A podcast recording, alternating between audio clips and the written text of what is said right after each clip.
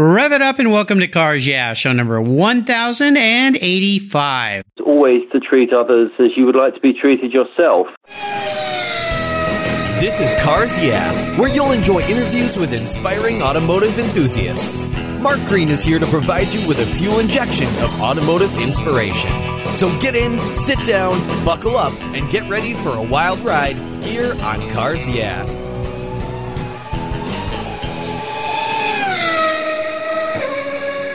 Hello, automotive enthusiasts. I'm revved up and so excited to introduce today's very special guest, calling out in all the way from across the pond in London, Peter Wallman. Hey, Peter, are you buckled up and ready for a fun ride? Well, I'm ready, but no seatbelt. That's right. You drive old cars. Dangerously. Yes, a little bit. Well, put one on when you're in that modern car, would you please? We'd like to keep you around for a while. Peter Wallman is a consultant at Kidston, located in Geneva, Switzerland. Kidston is a company that's been in the automotive business for 30 plus years, dealing with high end automobiles and collector vehicles. Today, he works out of London as a consultant to Kidston business in the United Kingdom. He has extensive knowledge of sports and racing cars from the 1950s and 1960s. While in Milan, he consigned a fine selection of cars from the Laidlaw collection from Italy for the inaugural and record breaking Automobiles of London auction. One of his many career highlights was consigning the ex Fangio 1956 Works Ferrari 290mm to RM Sotheby's New York auction in 2015. Peter's also a dedicated enthusiast of classic Riva wooden boats. Some of his collection today include a 1961 Jaguar E-Type, a Ferrari 365 GT 2 plus 2, and an original 1961 Riva Ariston. So, Peter, I've told our listeners just a little bit about you. Would you take a brief moment and share a little more about your career and a very obvious passion for old automobiles and old boats? Well, yeah, hi, Mark. I've been around old cars for most of my life, but I started my career actually in a completely different industry, which was the advertising industry.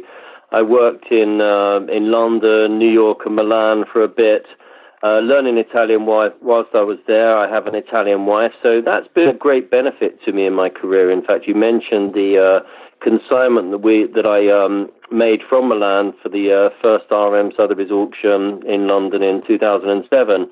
And really, if I didn't speak English, sorry, if I didn't speak Italian, I don't think I would have been able to achieve that. And it's mm. quite interesting that Italians do quite like to deal with English people or foreigners, let's say, but speak in Italian. So yes. that, that gave me a great advantage. But I really switched over halfway through my career into the car business to work with my passion. I'd never worked in the, uh, in the automotive industry before, but I think uh, my experience of working in the advertising industry helped quite a lot because essentially we're selling things to people that they can neither afford nor need, uh, but they want very badly. Yes. So um, some good skills learned along the way.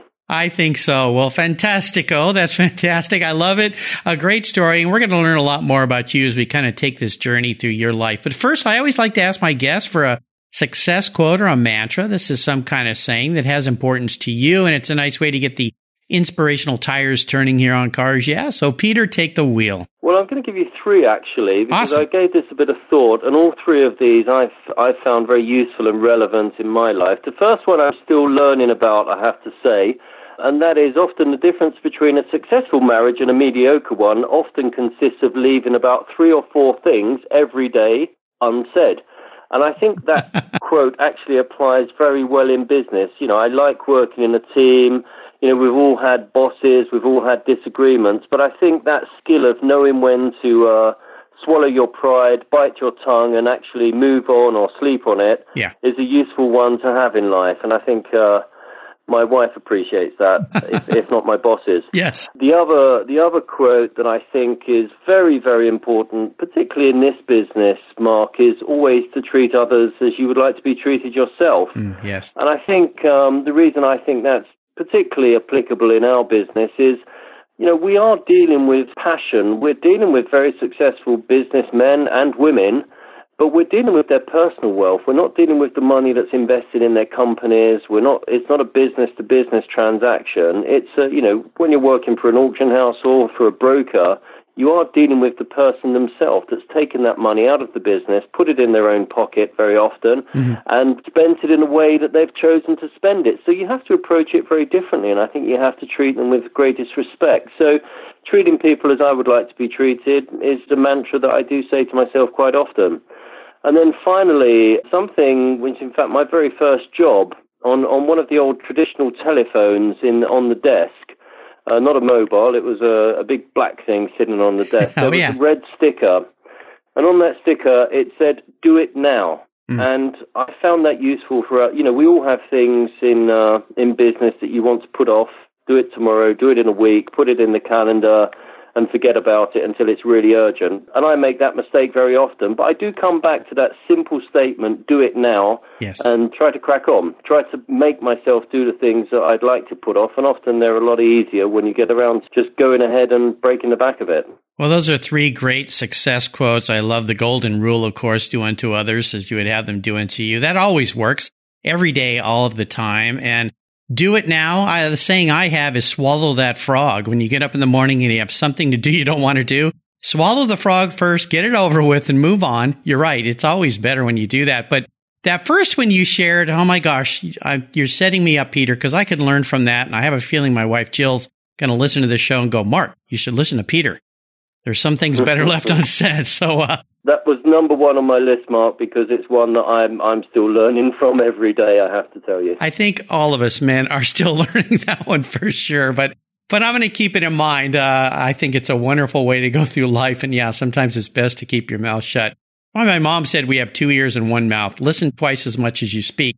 So uh, I think that's another another good point. Well, let's take a look at some of the roads. Actually, before we go there, I'm going to back up a little bit here. I would love to hear a story that instigated your passion for cars. Is there a pivotal moment in your life when you knew that you were a car guy? Well, I think my father knew it before I did because I do remember from a very early age, certainly before I could walk, the first big present that came from my dad was Scalextrics. Ah, and um, yes. I remember it very well. We had two, you know, I was born in the late 60s. We had two Grand Prix cars. I just remember it as a green one and a red one. And I'm pretty sure it was Lotus against Ferrari you know, and I played with that that set, or rather, my father did. yes. You know, most week most weekends. But what went with it, in especially, uh, I think the great thing about cars is that they do fulfil every sense, and you know, as well as looking beautiful, they're fun and exhilarating to drive. They're um, and the sound and the smell. One thing that went with my Scalextric set was this fabulous 45 um, record, which had the sights and sounds of a Grand Prix meeting with the commentary and the. Uh, just evocative, and it made me really pay attention to the cars going around the track a couple of other things. My, I mean, my father wasn't necessarily a collector, or you know, uh, didn't have the money to do so, but he did before he get got married. Buy himself, treat himself to an Austin Healey 3000, which he imported from South Africa. It was uh, old English white, red leather interior, and it had white wall tires on it. And uh, there's only one photo that exists in the family album of that car, and that's with my mother sitting on the back, and uh, my dad's not in the picture. I looked at that picture for years and years, and always it always made me uh, lust after a car, owning a car that looked like that, you know, the classic right. sports two seater. Oh yeah. E-type Jaguars, seeing them on the road, and another thing that always turned me on to cars, and I just remember in the sort of seventies seeing old cars on the on the roads with wire wheels and the spinners going around. Oh yes. And that, they fascinated me. It just looked like a racing car on the road. There was something about seeing those, you know, those wire wheels with the spinners that looked very very dangerous. Yes. It just turned me on to the idea of, of cars from that era. And as soon as I got my driver's license, that's what I wanted to own. Something Yeah. with wire wheel spinners. Well, Peter, you'll love this. Uh, being English, my father's first sports car was a 49 MGTC. And uh, boy, do I remember those wire wheels and those spinners, absolutely. And sitting in the left hand seat because it was a right hand drive car, even though it was over here in the States. So, ah, yes, I think we both go back. And how many dads have bought their kids a, a slot car set before the kids can even squeeze the trigger saying, well, that's for them, honey, not for me. And uh, Yeah, absolutely true. And I, I, I, you know, I do remember my, my whilst my dad had an Austin Healey 3000, which I mentioned, he did sell it to raise the money for the wedding to get married to my mum. oh, wow. Has probably not stopped mentioning it, but he actually lusted after an E-Type Jag, and he he never owned one. I eventually did, and I remember from my sort of formative years seeing E-Type Jags, and wow, there was just something about seeing that shape on the road, Oh, whether yeah. it was a convertible or a coupe, that just looked like nothing else. Particularly in in London in the seventies, there Yes. were you know there were great cars around, but you didn't see that many. No. But if you did see an E-Type Jag, your jaw would uh, drop immediately. One of the most beautiful cars ever, for sure. Well, Peter, let's take a look at some of the roads you've driven down. Talk about a big challenge or a big failure that you faced along the way. I love this question because it's all about learning lessons and teaching us things that we didn't know after going through something. So take us through one of those experiences, kind of walk us through it and tell us how uh, you moved forward and uh, gained some momentum in your career and your business after that. Well, I think having spent uh, you know a good ten years in, in the auction world and um, you know working for RM, which was really the biggest, we dealt with some very very high end collectors and very valuable cars, and clearly they wouldn't always sell. And I think you know dealing with that, dealing with the disappointment in the auction world, you tend to um, put a lot of effort in to chase the client, to get the car consigned, to negotiate the best possible price that he's willing to accept. But then there's there's never any guarantee that the car is going to sell. So sort of a lot of work goes into trying to achieve that winning consignment and occasionally it can be a disappointment and delivering that news to the uh, owner some of us take it more personally than others and I certainly suffered from that but more importantly, I mean, in terms of a huge challenge, interestingly and very personal to me, was the birth of my first child, who's hmm. six now. Yes. But he, he was born with a few challenges, completely unexpected to my wife and I. But something I've learned from that, there are things in life that just simply cannot be changed, no matter how much you try. Right. All you can do is manage it and make slow incremental improvements and do your best. You know, I'm the sort of guy that gets wound up about small things, but the big things I tend to cope with a lot better. And I think with that mantra, just there are things that can't be changed. You've just got to get on with it. And, you know, that's a lesson that life has taught me. Oh, absolutely. I had Wayne Carini from the television show Chasing Classic Cars in the show. His daughter is challenged with uh, a difficulty and he said something very similar. You have to accept the situation, move forward and treat it for what it is.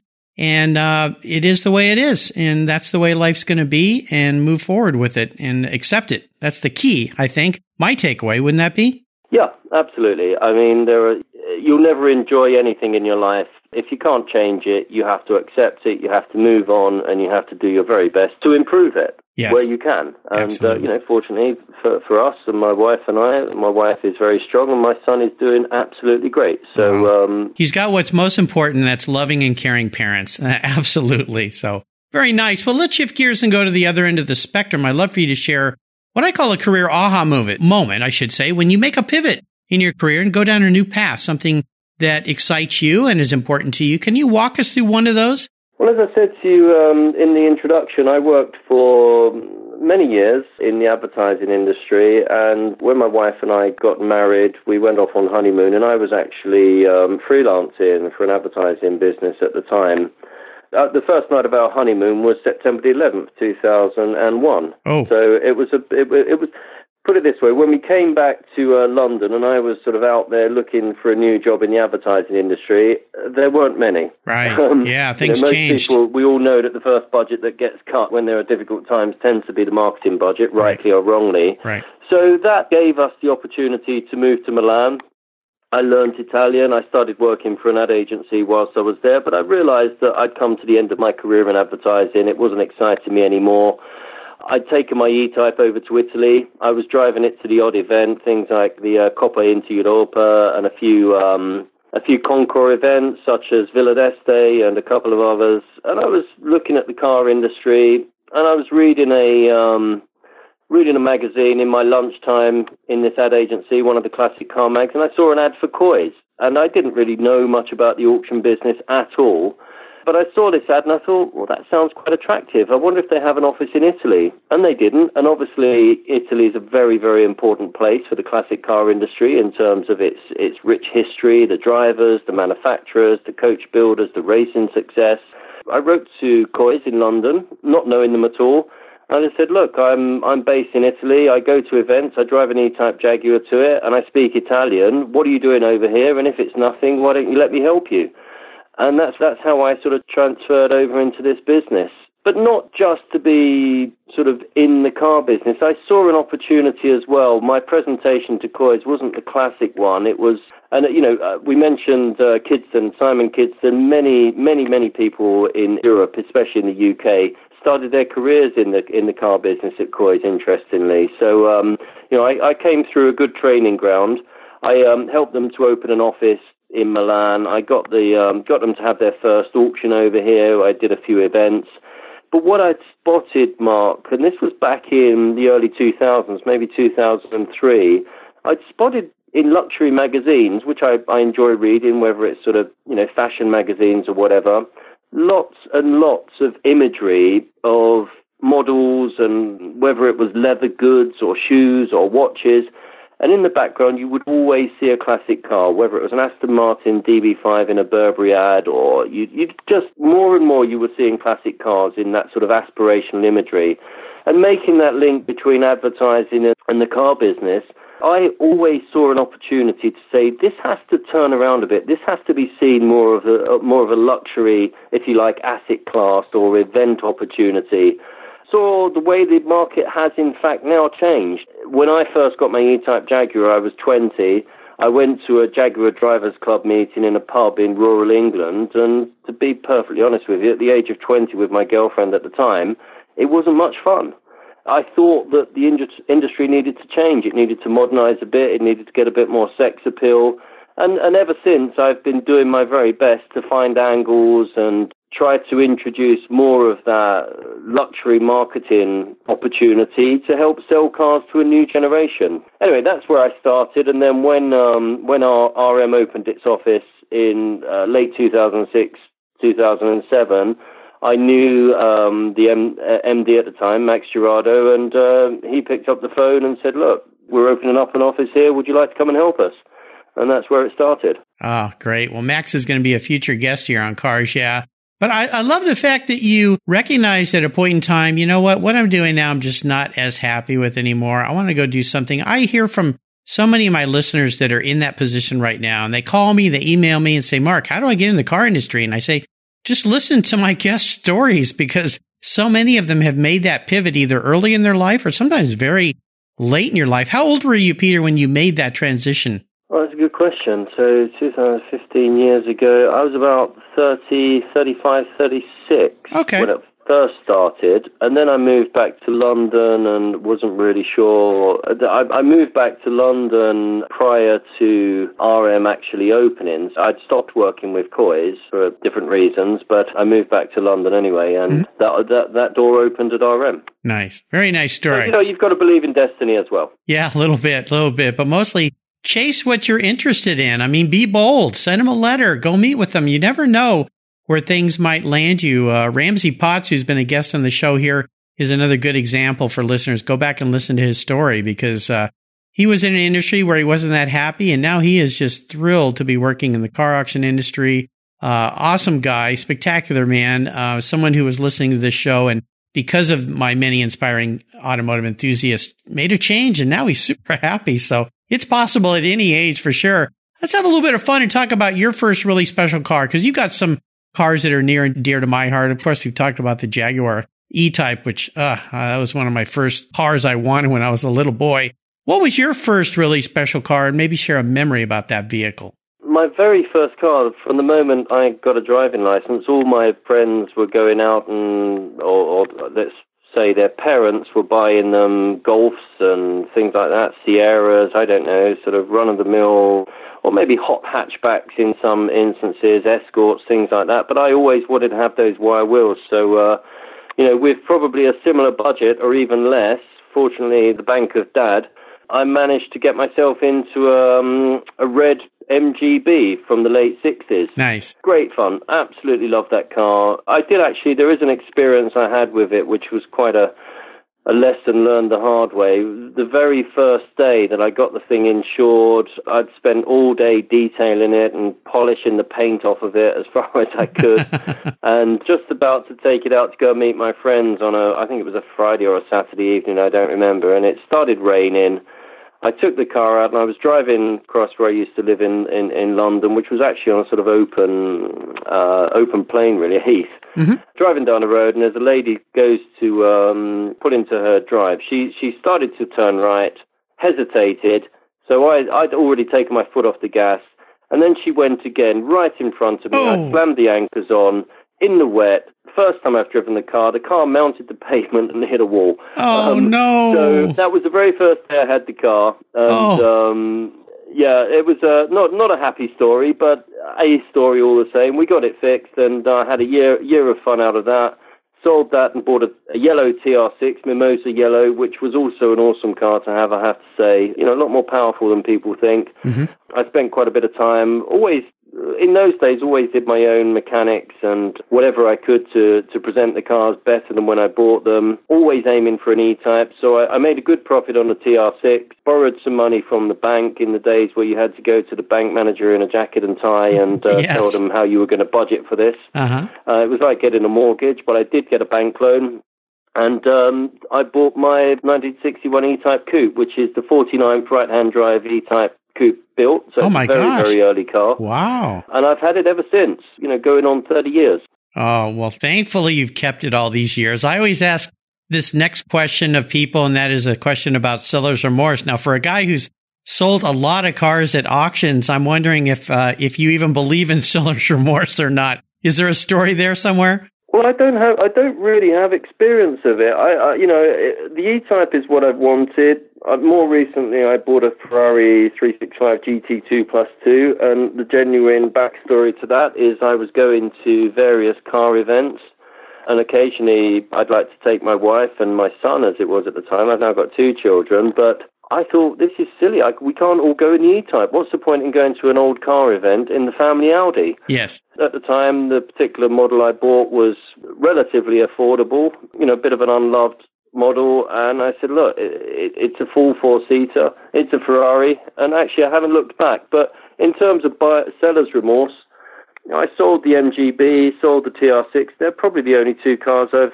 I've ever sold on a personal level. I've still got the E-Type, and I have two classic cars. So I'd say the only thing I miss slightly is is in uh, not having a, um, a soft top, especially with the summer we've had in uh, in the UK this year. Yeah, absolutely. Ah, what fun! I love it. Well, what's got you excited and fired up right now in your business at Kidston? Tell us some things that you're working on. That uh, I know there's some stuff you're working on. You can't share quite yet. I hope you do when you get it all consolidated. But uh, what has you excited these days? Well, I think um, it was a lot of fun working in the uh, auction business. Now doing some consulting with Kidston. Kidston's a very good brand. Simon Kidston, who founded the business, his uncle was one of the Bentley boys, Glenn Kidston. So there's a family heritage there, and that brings a certain type of experience. I think Simon and I have a have a similar approach. We're both Virgos, and I think we both we're fairly pedantic about things and want to do things in a certain way with a bit of a flourish where possible. It's good to be part of that team. You know, I, I probably could have set up as a consulting business on my own when I left RM, but I, I, I like being part of a team, as we'll probably talk about a bit later in the interview. Other things excited me. The E-Type we've talked about quite a bit. Well, that's actually been in a full body restoration for the last two years. Um, wow. I went up there to I, I used to use it all year round. I've driven it in snow, ice, everything. So um, inevitably, there was a bit of rust here and there on the underside. I took it up to uh, RS Panels, a great company. I, I, I know Bob Smith. I mean, they do sterling work on, on Jaguars especially. And we went up there and said, well, let's strip the floors and the seals and see where we are and go from there. Two years later, suffice to say, I've done rather a lot more work than I set out. It's always do, but, that way, um, isn't it? yeah, exactly. But it's in trim now. It's in trim, and I tell you, know, it was gunmetal with black when I bought it. Original colours are gunmetal with light blue, so I'm very excited about seeing that finished and yeah. uh, hopefully getting a bit of use at the end of the uh, summer. The Rivas is something I'm very passionate about, but uh, yeah, uh, finally the um, I, am working on uh, an online project with. Um, three other partners, which relates to the auction world. And uh, in a nutshell, It's an online business dedicated to solving a perennial problem in the auction business, which is unsold auction lots, which Ah, often okay. go unloved.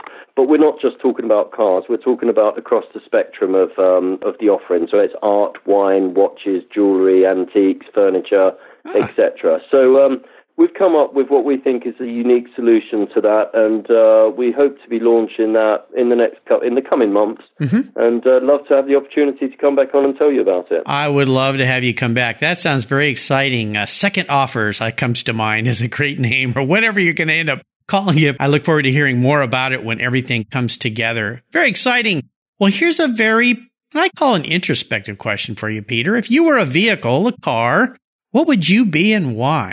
Well, I really struggled with this question because I wanted to give you a fun answer, but I didn't want it to sound conceited, which it's quite easy to Yes. become yeah. um, when you're looking at beautiful cars, beautiful objects that are probably uh, incredibly that are incredibly valuable. But I came up with the following: I came up with a Bentley R-Type Continental. Ooh. And the reason I chose the Bentley R-Type Continental, it's it's probably in my top ten list of cars that I'd like to own. I think, as I am, it's sporty, sporting, but not too sporting.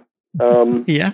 I have to say, I certainly do my best to be uh, elegant and well appointed whenever possible. It's British through and through, Yep. but uh, it's perfectly acceptable on the continent, which I like to think I am, having an Italian wife. Yes. And I'll finalise by saying that I'm definitely manual change, but unlike many examples of the uh, R-Type Continental, I've been converted from sporting lightweight seats to larger comfy seats rather than the opposite. So, um, Ah, nice. that's, Nicely that's said. my, that's my summary on that. I like that. I like the way you put some kind and sincere thought to that as well, Peter. Very well done. Well, up next is the last lap. But before we put the pedal to the metal, let's say thank you to today's Cars Yeah sponsors.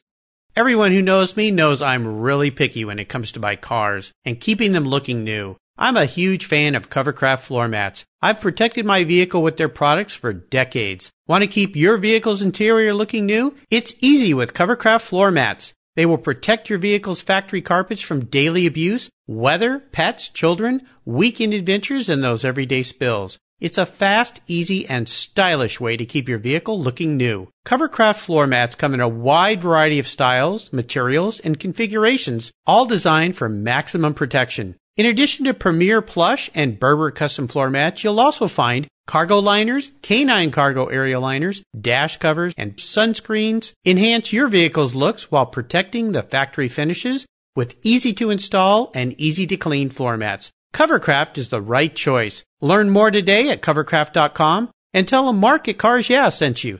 That's covercraft.com. Hey, this is Mark Green. Are you interested in selling online and building a sustainable business?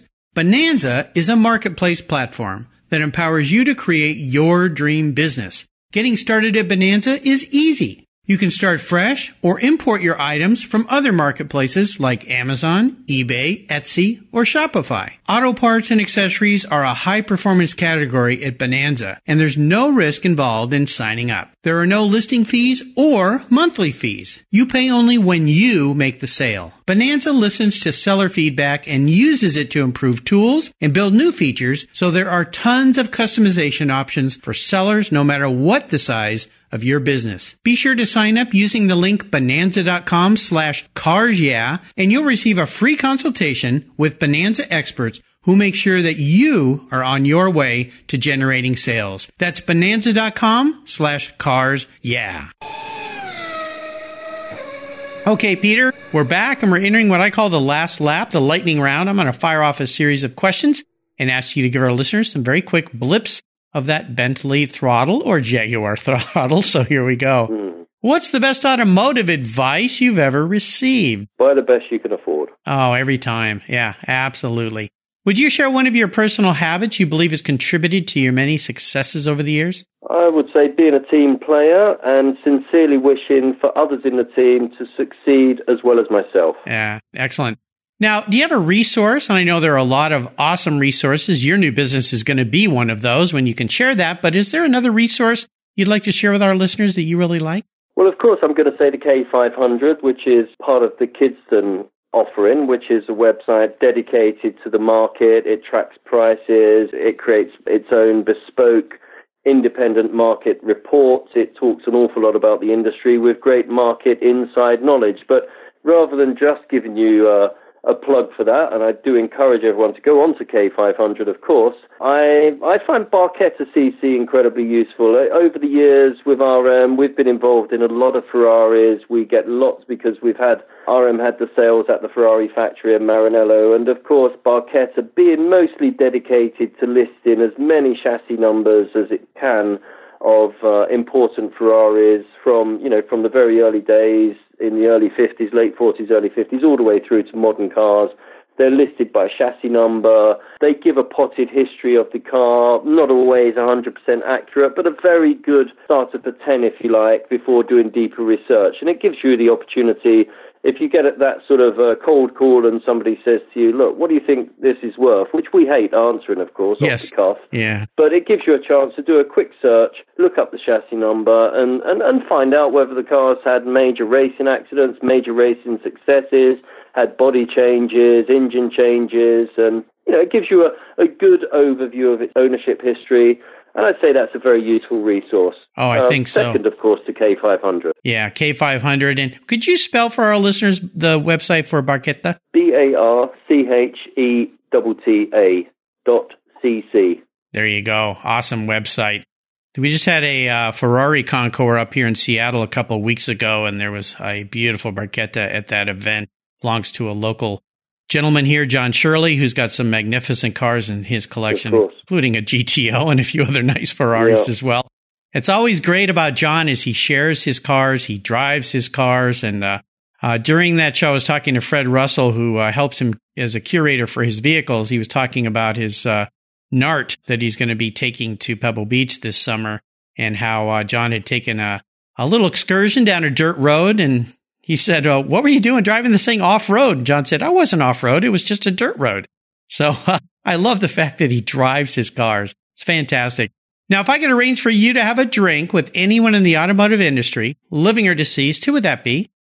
Well, this was another hard question. I'll try to be as brief as I can, as this is the quick fire section. But I mean, I would say, as far as racing drivers concerned, one of my all-time heroes is uh, is Derek Bell. I think he's ah. understated, a gentleman. Yes. He's good fun to be around. But you know, I'm lucky enough to have had a drink with Derek Bell. So I I came up with William Lyons actually of oh, Jaguar. Yes, and um, I came up with that because he had a great aesthetic and also an ability to produce or mass produce cars, whilst at the same time winning races, you know, five times uh, winners at Le Mans in the 1950s. He was a pioneer in so many ways. And then look at the E-Type, you know, a mass-produced, affordable car, which is still considered, uh, uh, you know, a world beater, one of the most beautiful cars ever created. And there's a fab story about William Lyons in creating the... Um, the E-Type Coupe. Apparently, you know, it was the Roadster which came first, and they were in the um, in the workshop. And William Lyons walked in and looked at one of the prototypes of the Roadster, took some metal, thin gauge metal tubing, hung it over the the front windscreen, and let it drape to the back of the car. Stood back, looked at it, and said, "Are we doing a coupe?" No. well, will you build me that, please? And I, I, you know, and you could see it in the way he presented himself, the way he wore his suits, his slick back hair, his glasses there was the man was both a great hard nosed businessman, but also had a great eye for the aesthetic. There's no question about that. Yeah, and that, winning races. Yeah, wouldn't that be special to have a drink with him? Of course, uh, Derek and Justin both have been guests the bells on this show, which uh, was a great treat and an honor for me to interview those two guys back to back. Uh, yeah, his father's just fantastic. So very, very cool. Well, how about a book? Is there a book you've read that you think our listeners should read as well? Well, I in the last couple of years, you know, I've made a few few changes uh, in my career, and there have been times when it's been a little bit tough or difficult to adjust to. And um, I'm not going to tell you about a car book, but I discovered a website by a chap called Ryan Holiday. Mm-hmm. The young guy, he's written books, but his his premise, his website is all about the philosophy of the Stoics. Ah. I found it fascinating and comforting and really interesting to look at the way the stoic attitude towards life and to say, look, and there's one particular line that stuck with me when we sort of hit bumps in the road and, you know, we don't quite know which direction we're going to turn in life. There's one very simple quote which stuck with me and I thought it was quite inspiring, and that is, what impedes the way becomes the way. Mm. I like that. What now? What's his website again, so that I can direct some listeners to? I um I couldn't you because I've got it saved, but you just Google Ryan Holiday, and Okay. uh, he does daily quotes, and it's all about the sort of Greeks and the Romans and the great philosophers. And it's not the sort of thing I could probably digest if it was in a in a in book form, but the way he breaks it down and interprets it, I, I just find it really um as I say, really confident and inspirational, and it you know sometimes helps you to get through difficult times. Fantastic, brilliant. Ryan Holiday. I will look that up and put a link to that on Peter's show notes page on the Cars Yeah website. Just go to carsyeah.com, type in Peter Wallman, W A L L M A N, and that page will pop up with all these cool links, including that one. All right, Peter, we're up to the uh, checkered flag here. And this last question can be a bit of a doozy for a guy who's already got some cool things parked in his garage. Today, I'm going to buy you any cool collector car on the planet, but here are the rules. It's the only one you can have. So you have to get rid of your other cars unless you decide to keep one. And then I don't have to buy you anything today. But money is no object, uh, but you got to keep the car and you got to drive the car. So you can't sell it to buy a bunch of other toys with. That little trick is off the table. What can I buy you today? Well, another very, very difficult question to a car guy because, you know, my list of cars that I'd love to own grows rather than shrinks. But- Yes. and I'm also very, very privileged having, you know, worked in this business. Uh, the, the, the area of it that I've wor- worked in for, for a number of years has given me the opportunity to drive and enjoy some really, really great cars. I mean, I've driven a GTO around a track. I've driven a Testarossa. I've driven a 290 MM, which is, you know, the most fun I've had in, in a day for a very long time, knowing that Fangio had sat in that seat. Oh, yeah. So you know, I've I- I've driven some of the all-time great Ferraris. I've driven. I- I'm very very lucky in that respect, Mark. But uh, you know, again, I'm going to go back to my British roots. I'm going to go for a Works D-type Jaguar, purposeful, hugely successful. When you see them on a racetrack, they they appear to be gliding around or on tiptoes. They just look so balanced, so poised. I think the aesthetic with the fin, it's one of those cars that you look at and you can truly call where the driver sits a cockpit. It really does look like a cockpit. And with that fin, the exposed rivets, I just think it's such a purposeful uh, car. The only downside to it is that it doesn't have four seats, and I'm a family guy, but I guess it's quick enough to do the journey twice. Uh, yes, I love, very well said. Tiptoes around the track. What a beautiful car. Ah, nice choice, my friend. That's going to cost me a pretty penny, but that's okay. Uh, I think you would look wonderful heading out. Uh, out did I of- mention it had to be the Le Mans winner? Yeah. oh, Le Mans. Oh, okay. You I'll, may as well throw that in. you might as well. I'm trying to think. Let's see who's got one of those. There's a few guys around that have some nice cars in their collection. I think uh, uh, Ralph Lauren comes to mind. I think he's got a pretty nice one in his collection as well. But uh, all right, I'll get to work on that for you as quick as I can. Uh, I think you Well, would I look. the, the final thing I'd add on that is one of the great things I believe on, on the D-Type is they look just as uh, they're just as recognizable in their sort of privateer livery of uh, Ecurie Ecosse as they are in the um, in the British Racing Green, and I think Yeah. that's sort of testament to to the era and that a privateer team could take a car from the factory and uh, go out and win Le Mans in it. Yeah, and then drive it home afterwards. Nice. Very Yeah. nice. Well, Peter, you've taken us on a great ride today. I've really enjoyed your stories. Thank you for taking the time to call in all the way from across the pond today to talk to me and to the Cars Yeah listeners. Could you offer us a parting piece of wisdom or guidance before you rip off into the countryside in that D-type Jaguar? Le Mans winning, of course. I think my parting words would be you know, something. I, I like to see myself as a team player. I enjoy working in open plan offices for that reason.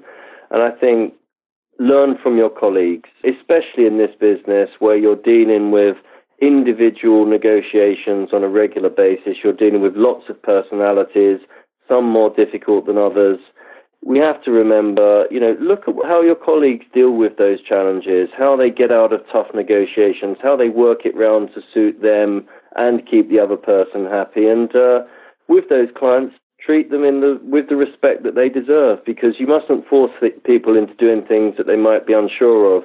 You know, these guys are spending a lot of money with you, and uh, they've made that money. They're not successful for nothing. We have to sort of um, there has to be harmony you can learn a lot from listening to uh, your colleagues because they're typically on the telephone dealing with exactly the same challenges that you are, junior or senior. You pick up little tidbits of information or little phrases, how the, you, you know what's happening at the end of the phone. And it's fun to listen. It's fun to sort of adopt some of those practices. Yep, absolutely. It's all part of being a piece of the team. What's the best way for our listeners to learn more about you and Kidston? Well, we've got, uh, of course, the uh, Kidston website, which shows the cars that we have on offer, uh, and of course, there are always a few cars that aren't advertised as well. There's the K500 website as well, which gives you uh, lots of market knowledge, lots of insights. It tracks um, prices of various models. There's an index, and the insights that are on there are, are coming from people that you know didn't start doing this yesterday. People that have been doing this for a very long time and really care about what they do. So uh, over the years, accrued much knowledge. So um, yeah, both the uh, Kidston website, as I say, I'm based in London, and the K500 website. Absolutely. Well, listeners, I'll make sure I put those links on Peter show page on the Cars Yeah website. Check it out. Peter, thanks for being so generous today with your time, your expertise, and for sharing your experiences with me and the Cars Yeah audience. Until you and I talk again, I'll see you down the road. That's great, Mark. Many thanks. It's been an absolute pleasure. Um, once I managed to uh, think up some answers to your very well thought through questions. Thank you very much. This has been great fun for me, too. Cheers. What's every automotive enthusiast's dream? To design and build that perfect garage. My friends at Metron Garage are a group of creative talents who've combined their passion for cars with their careers in architecture. Their service includes unique garage design and state of the art fabrication. They will create the coolest custom garage for you and your vehicles. Metron Garage's system features fully engineered commercial grade material and structural framing that's stronger than traditional construction. Their designs are pre engineered to meet your building codes for fast, bolt together construction. With over 25 years of experience, you'll see a 3D rendering to visualize your custom garage and the final structure will fulfill all your storage needs. Contact Metron Garage today and begin realizing your dream garage. Go to metrongarage.com. That's metrongarage.com. Garage is built for discerning enthusiasts. Where it's not just a garage, it's where your dream garage comes true. You take care of your cars but who takes care of your investments? Tune-ups aren't just for engines. Updating your financial plan is important too. Your GPS may take you from A to B, but it won't help you on the road to financial freedom. For that, you need a good co-pilot and a very trusted advisor. Chris Kimball, CFP, is just the man for the job. He'll guide you down that road without driving you crazy. For over 25 years, Chris has helped people just like you and me with their financial planning and investments. With a master's degree in financial services, he is eminently qualified and he's a car guy too. Learn more at chrisvkimball.com or call 866 on a plan. Securities through Money Concepts Capital Corp. Member FINRA SIPC. CK Financial Services is not affiliated with Money Concepts Capital Corp. Thank you so much for joining us on today's ride here at Cars Yeah. Drive on over to carsyeah.com to find show notes and inspiring automotive fun. Download your free copy of Filler Up, a fun book filled with gorgeous photographs of fuel filler fun, including quotes from more inspiring automotive enthusiasts. Download your copy today, and we'll see you next time on Cars Yeah. Yeah.